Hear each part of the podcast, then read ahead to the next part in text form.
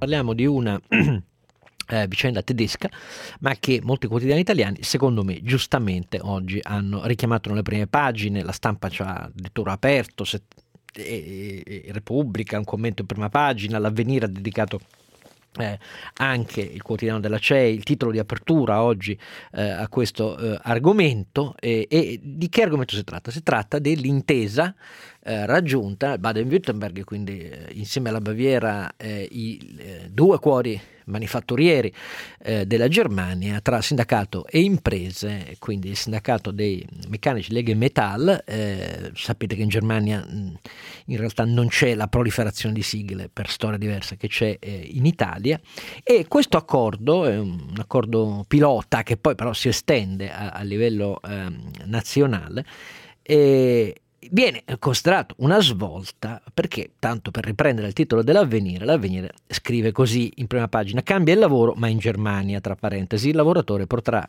ridurre l'orario da trentacinque a ventotto ore la settimana. Accordo pilota tra gli industriali del sud-ovest e il sindacato I G Metall, la flessibilità a misura di dipendente per curare i familiari e per sé.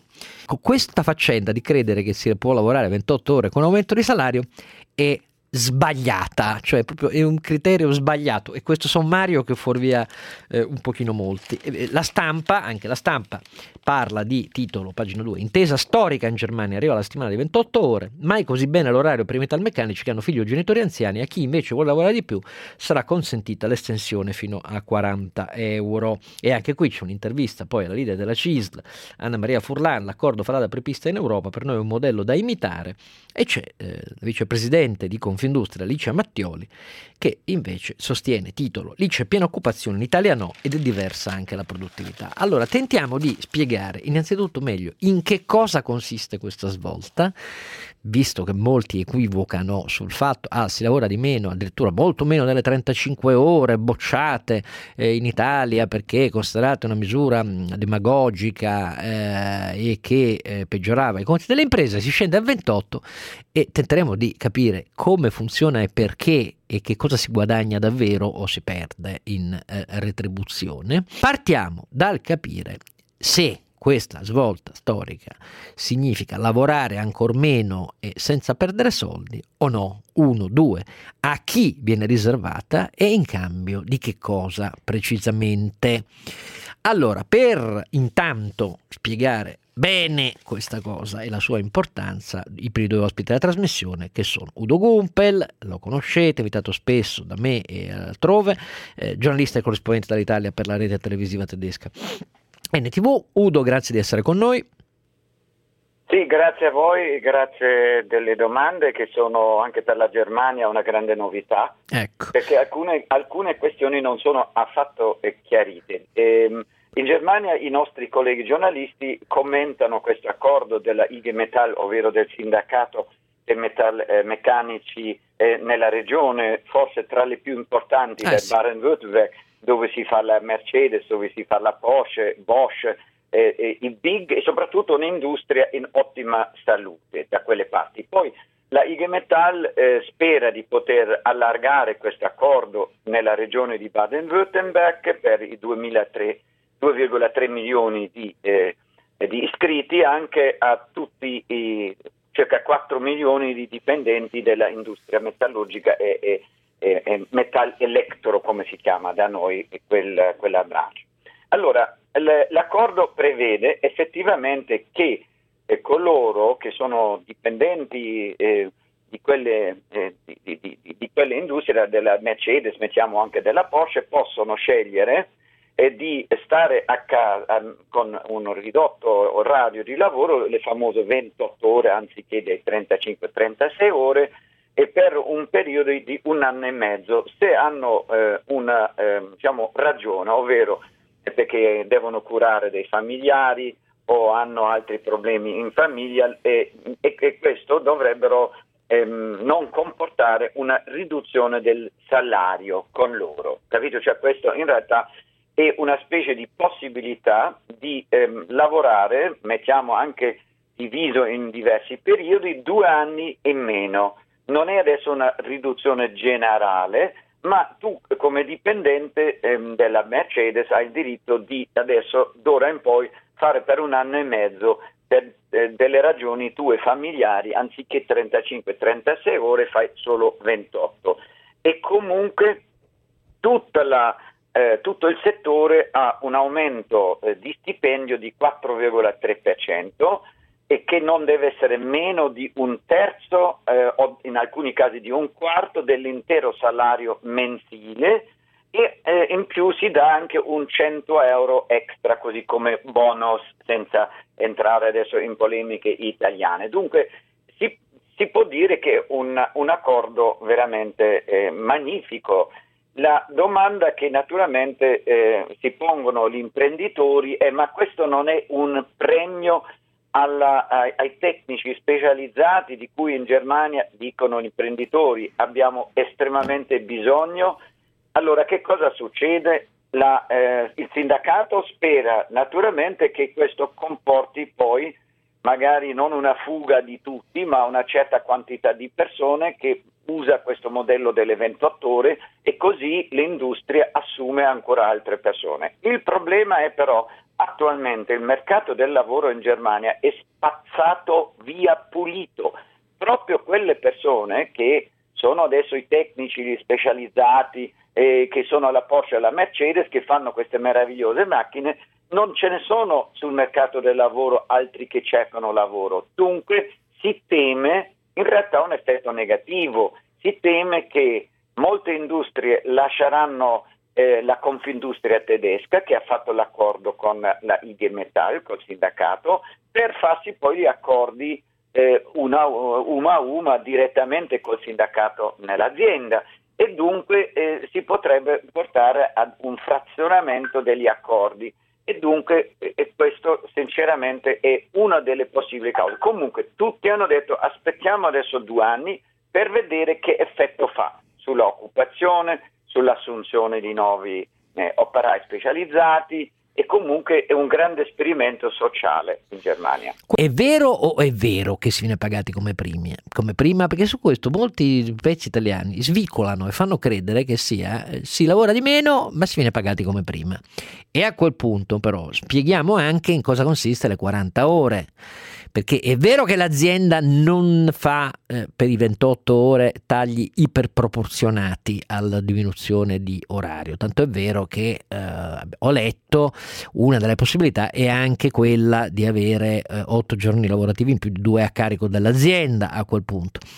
Ma è vero che appunto l'azienda si riserva di chiedere a tutti gli altri dipendenti: chi di voi è disposto per avere più salario a lavorare eh, fino a quaranta ore, perché così si recupera da una parte il, la produttività aggiuntiva che si perde dall'altra, e quindi c'è una flessibilità complessiva sia in più che in meno sull'ora di lavoro, ma è volta a preservare i margini e i risultati dell'impresa. O mi sbaglio, Udo?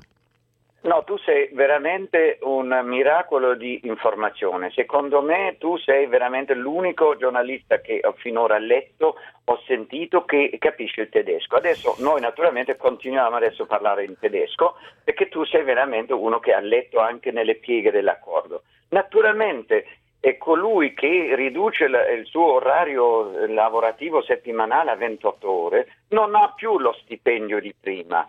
Ah, infatti una in relazione perde esattamente le, che ne so, dieci otto ore la settimana. Dunque l'accordo prevede che la riduzione del, del salario non sia del tutto eh, per, eh, diciamo eh, proporzionale alle ore eh, che si riducono. Dunque se lui adesso perde un terzo delle, delle ore lavorate, dovrebbe teoricamente perdere anche un terzo dello stipendio.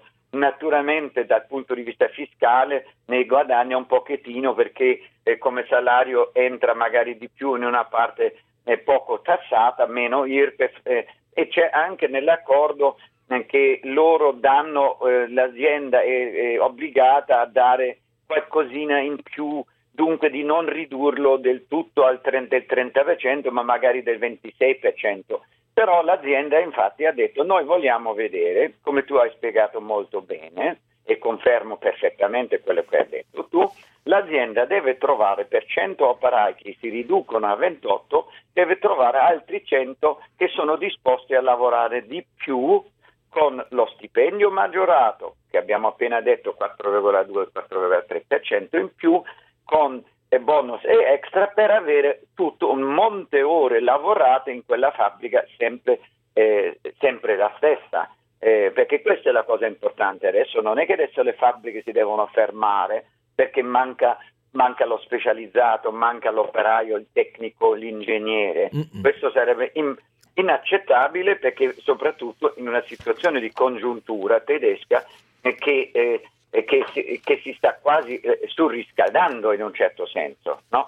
Però l'idea è l'idea del sindacato, che qualcuno eh, pensa il sindacato che l'azienda potrebbe essere invogliata comunque di assumere delle, delle persone, forse anche giovani, perché adesso non si sa dove siano, perché attualmente i giovani in Germania non sono disoccupati, e i famosi profughi di cui qua in Italia si vanneggia che la Germania avrebbe aperto le porte per far lavorare naturalmente le miniere a due euro all'ora, un milione di siriani tutti tutti schiavizzati. Questo è un po' le, la, il racconto che sento da finti economisti, no?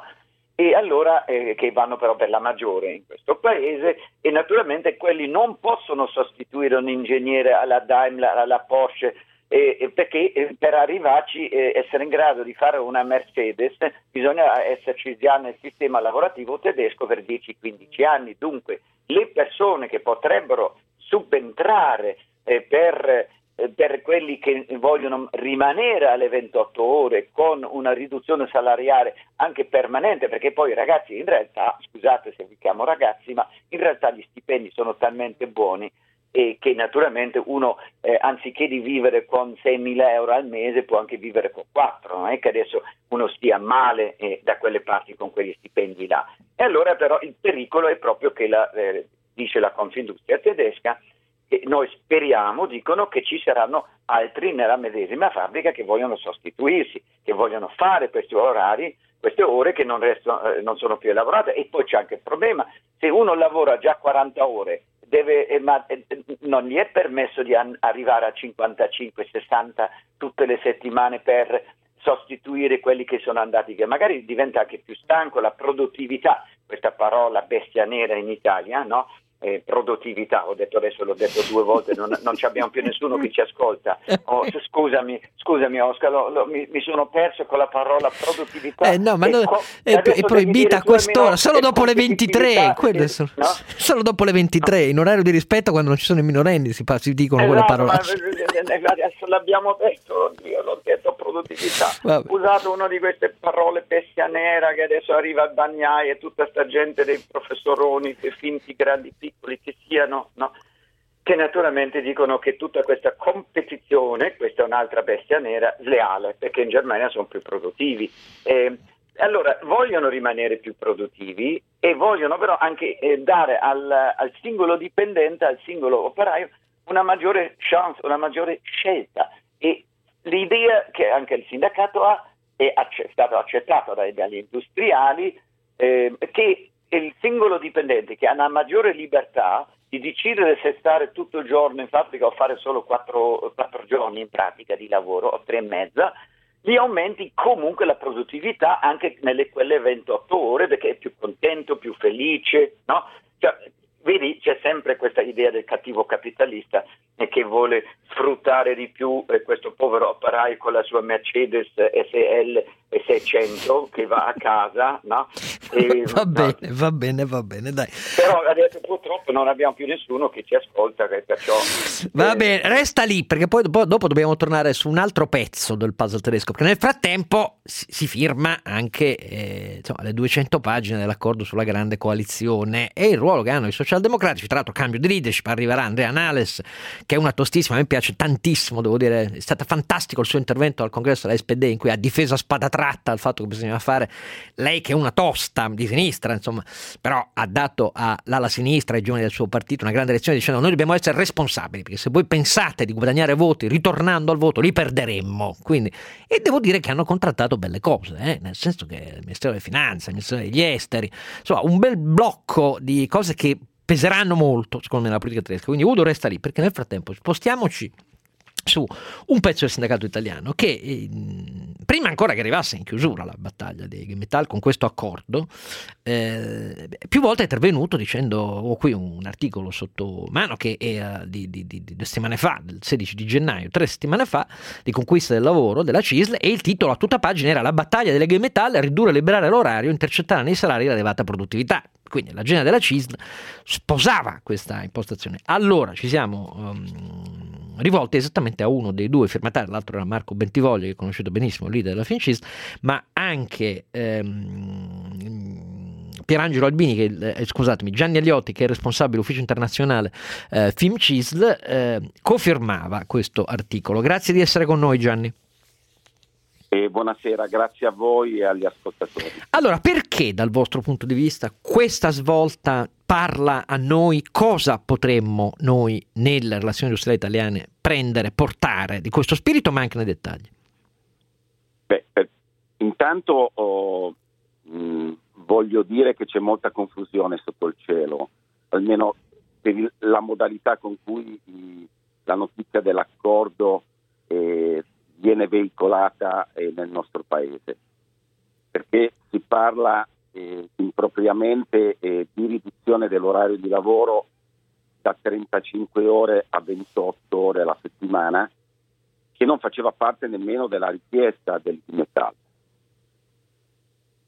L'elemento vero di, di innovativo e di discontinuità è rappresentato dal fatto che il Dimetal, oltre ad aver chiesto giustamente eh, una ridistribuzione del reddito reale eh, della ricchezza prodotta in questi anni ai lavoratori, gli aumenti retributivi significativi che infatti porta a casa, non come li aveva chiesti, ma sono significativi rispetto all'andamento dei contratti italiani, ma, ma vanno appunto contestualizzati, come il, diceva lei all'inizio.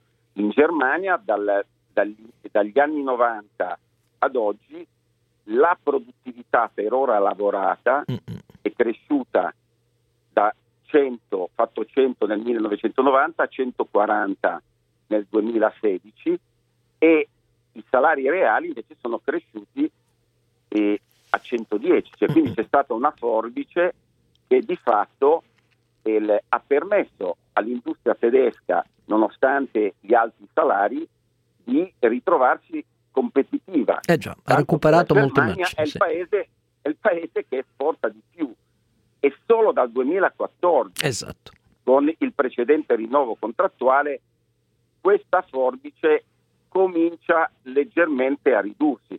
Con questo oh, accordo, ovviamente, il, il, il sindacato, in maniera molto pragmatica, ha Eh, fatto un atto di giustizia, perché non è possibile delle, eh, gli aumenti di produttività per ora lavorata, cioè quindi il, è la partecipazione eh, dei lavoratori del fattore umano, certo, ecco, venga eh, praticamente concentrata soltanto nelle, nelle mani dei top manager, che guadagnano eh, degli stipendi eh, eh, eh, persino esagerati, o nelle mani degli azionisti, degli azionisti. E, questo, e questa è stata la, la grande distorsione. Naturalmente, quindi, mi faccia dire, perché poi riprendiamo esattamente di qua, perché poi arriviamo a che cosa questo accordo secondo voi eh, dice all'Italia di oggi. Lì lo schema, che fu lo schema portante poi delle riforme, dei pacchetti ARS del governo a guida socialdemocratica all'epoca Schroeder, perché a questo è il merito che va riconosciuto sempre, perché a rimetterli la Germania in piedi quando era il malato d'Europa nei primi anni duemila è stato quel governo. I pacchetti ARS del capo, l'ex capo personale ehm, della Volkswagen, e lì, lì l'idea fu proprio questa, una specie di grande patto sociale, cioè eh, noi dobbiamo cambiare il welfare, rendere meno oneroso e più, e cambiare i criteri con cui si dà il sostegno al reddito a chi l'ha perso, ma finalizzato a un'occupabilità anche vincolata, nel senso che se poi non accetti posti eh, dopo il programma di riformazione mh, perdi il sostegno.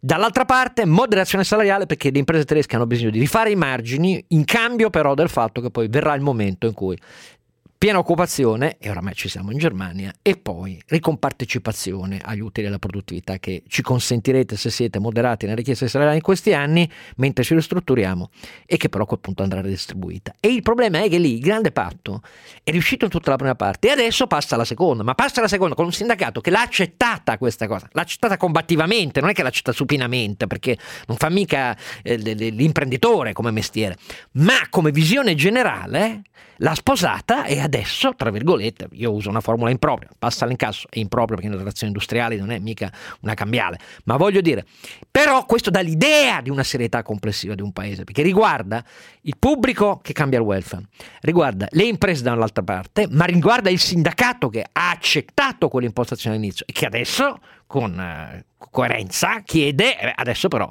ci pagate di più e articoliamo in maniera più flessibile l'orario, certo, eh, chi vuole meno, ma anche con facoltà voi di chiedere nelle imprese, trattando con noi, dove siamo anche noi del sindacato, questo è un accordo che riguarda appunto gli iscritti al sindacato, anche per arrivare fino a quaranta ore. Allora, la diversità rispetto all'impostazione italiana e comunque abissale rispetto a chi dice lavorare meno, non perdere una lira di retribuzione, è proprio una complessiva divisione da questo punto di vista. Eccoci qua, eh, siamo tornati in diretta a sedici e trentanove primi e quarantacinque secondi, con noi ancora Udo Gumpel e Gianni Alioti, che è responsabile ufficio internazionale della FIMCISL. Anche Gianni Alioti ci ha complessivamente appunto spiegato eh, questa specie di scambio, cioè l'atteggiamento che c'è stato tra sindacati e imprese tedesche eh, in questi anni, e che porta adesso a questo accordo in cui ci sono importanti aumenti salariali e questa riarticolazione flessibili, eh, flessibile degli orari, eh, degli orari di lavoro. Cosa ci, cosa, che cosa potrei, si può trarre concretamente oggi e per domani nella relazione industriale italiana eh, da questo tipo di impostazione, Alioti? Beh, il fatto che in Italia, a differenza della Germania, eh, non siamo in presenza di una crescita della produttività del sistema economico, e quindi eh, eh, non siamo nelle condizioni di, di, di rinnovare contratti di, a livello settoriale tenendo conto di una media, perché questo di fatto oh, eh, ci penalizza, cioè nel senso ci, ci costringe il, a star dentro a delle compatibilità eh, dovute al fatto che in Italia, a differenza dei dati che prima eh, eh, fornivo sulla Germania, il, l'aumento della produttività del lavoro e soprattutto della produttività del capitale, cioè delle, degli investimenti, eh, è stata stagnante in tutti questi anni. Mm-mm. Il problema in Italia è che noi abbiamo però una percentuale significativa di imprese manifatturiere, metalmeccaniche, anche metalmeccaniche, dove invece la produttività per ora lavorata è cresciuta o sta crescendo eh, con gli stessi trend della eh, Germania. Sì, eh sì. E, e, e abbiamo anche allora, insomma, alcune migliaia di imprese, mi lasci dire, quello del quarto capitalismo italiano, sì, di cui conosciamo le serie storiche sì, misurate dalla sì. Mediobanca, che hanno sempre avuto, anche negli anni di crisi, rispetto alla media, anche, alla totale delle altre lì, una produttività. Esattamente, quindi insomma è lì, con- è in quelle imprese lì che e, si può e cominciare. Con- e, e infatti e lo conferma il fatto che le, eh, dal punto di vista dell'export eh, le, molte di queste imprese eh, le, garantiscono di fatto una competitività ah, al sì. sistema Italia anche rispetto a nazioni come la Germania. Cioè, allora il, pro- il deficit contrattuale, se c'è stato un deficit contrattuale in questi anni in Italia, riguarda la contrattazione di prossimità, la contrattazione nei luoghi di lavoro, cioè dove si produce la ricchezza, dove i cambiamenti tecnologici e organizzativi a livello di processi produttivi e di partecipazione anche ai cambiamenti dei lavoratori hanno portato dei risultati significativi. E qui registriamo un deficit, nel senso che le, eh, a oggi c'è una difficoltà del, del sindacalismo italiano, come dicevamo nell'articolo, nel suo titolo, ad intercettare esatto. gli incrementi della produttività dove si realizzano, dove si realizzano e, esatto. e, e, e ridistribuirli ai lavoratori che contribuiscono a quei risultati. Ma, lei, lei, ma, ma per far capire meglio, perché il retaggio prevalente in altri sindacati o un'altra visione del sindacato eh, verso il fatto che bisogna avere eh, gli standard del contratto nazionale eh, piuttosto che invece semplicemente intese aggiuntive in quelle eh, aziendali? Il, il problema vero, io mi occupo da anni di, di, di, di sindacalismo a livello internazionale, sì, sì. E il problema vero non è dove si contratta, ma è il grado di copertura contrattuale. Esatto, è vero, è vero. Okay, quindi eh, se un sindacalista deve fare i conti con la propria realtà, se è un sindacalista autentico, può essere moderato, può essere rivoluzionario, però i conti li deve fare sempre con la realtà.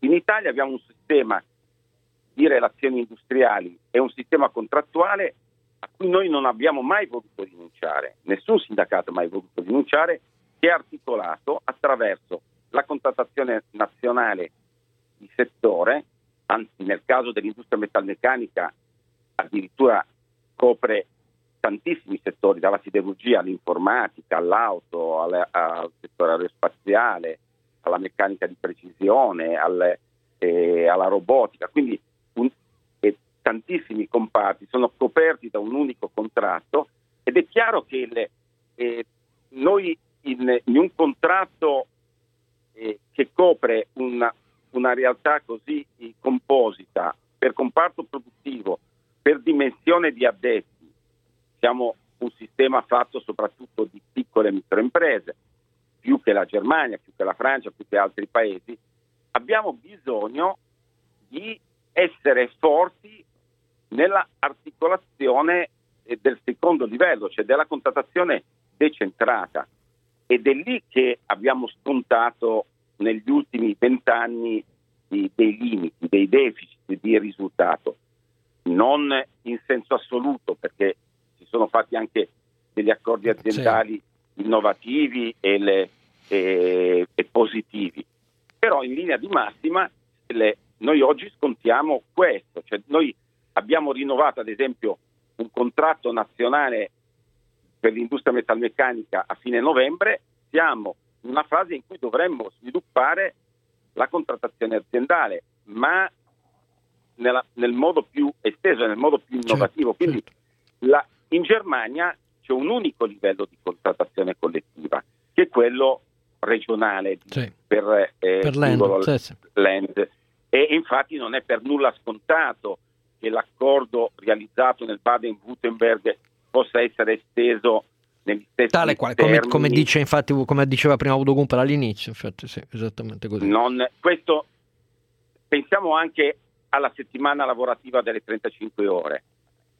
I Länder Del, eh, dell'ex est eh, della Germania dell'est no, n- non l'hanno mai ottenute le trentacinque esatto. ore settimanali, perché fu la, appunto l'ultima grande vertenza che, eh, conflittuale del sindacalismo tedesco, che si concluse con una sconfitta, con una sconfitta, con una sconfitta ammessa dal, dal gruppo dirigente dell'I G Metall, che eh, rassegnò le dimissioni, mm. perché in Germania eh, le cose si fanno seriamente. E perché il problema di fondo era che proprio lì bisognava recuperare un gap di produttività che era storicamente accumulato stante le diverse performance organizzative e gestionali delle imprese eh, degli ex dell'ex D D R rispetto a, alla Repubblica Federale. Allora, siccome molti ascoltatori mi dicono: ma cos'è una specie di legge centoquattro alla tedesca? No, non è così. Comunque, se proprio volete saperlo, questo lo so perché mi capitò nel duemilaquindici di scriverne, nel duemilaquindici appunto la Repubblica Federale tedesca ha mh, cambiato il dispositivo di norme, di mh, eh, sostegni e di incentivi che coprono esattamente il problema della cura parentale, che da noi dà accesso al beneficio della legge centoquattro, eh, e cioè i permessi retribuiti, su cui, ripeto, ci sarebbe molto da discutere in Italia, visti i dati nel settore pubblico multipli di quelli del privato, e in alcune parti del settore pubblico, in alcune parti geografiche dell'Italia in cui sono multipli rispetto alla media del settore pubblico, perché è evidente che lo abbiamo ehm, concepito come uno strumento improprio di trasferimento monetario. Ecco, nel...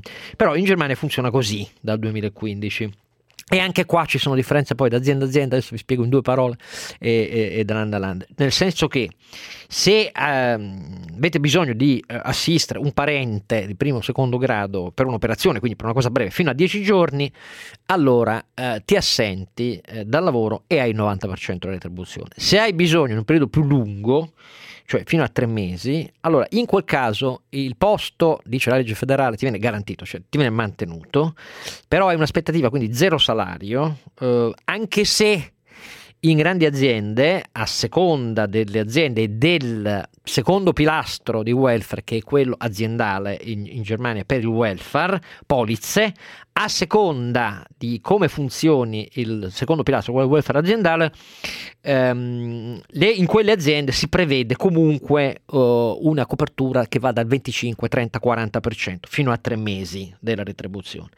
Chi invece stabilmente in Germania ha ehm, parenti, ehm, per esempio cronici e non ricoverati, quindi per così dire libera lo Stato dal costo dei ricoveri, ha due scelte. Il primo è quello fino a sei mesi di un congedo eh, non pagato, che come vedete è molto rigorista, nel senso che però non, soldi non ne prende. Eh, altrimenti c'è fino a due anni la possibilità di un orario di lavoro ridotto fino a quindici ore settimanali. La decurtazione della retribuzione è proporzionale, quindi si perdono un mucchio di soldi, però, però, però viene per così dire abbinata a un prestito statale a tasso zero eh, che copre quasi l'integrale, il settanta all'ottanta per cento di quello che perdi di retribuzione. Come vedete sono norme molto più rigorose della centoquattro italiana e infatti non si prestano agli abusi che invece la legge centoquattro italiana determina, per essere chiari.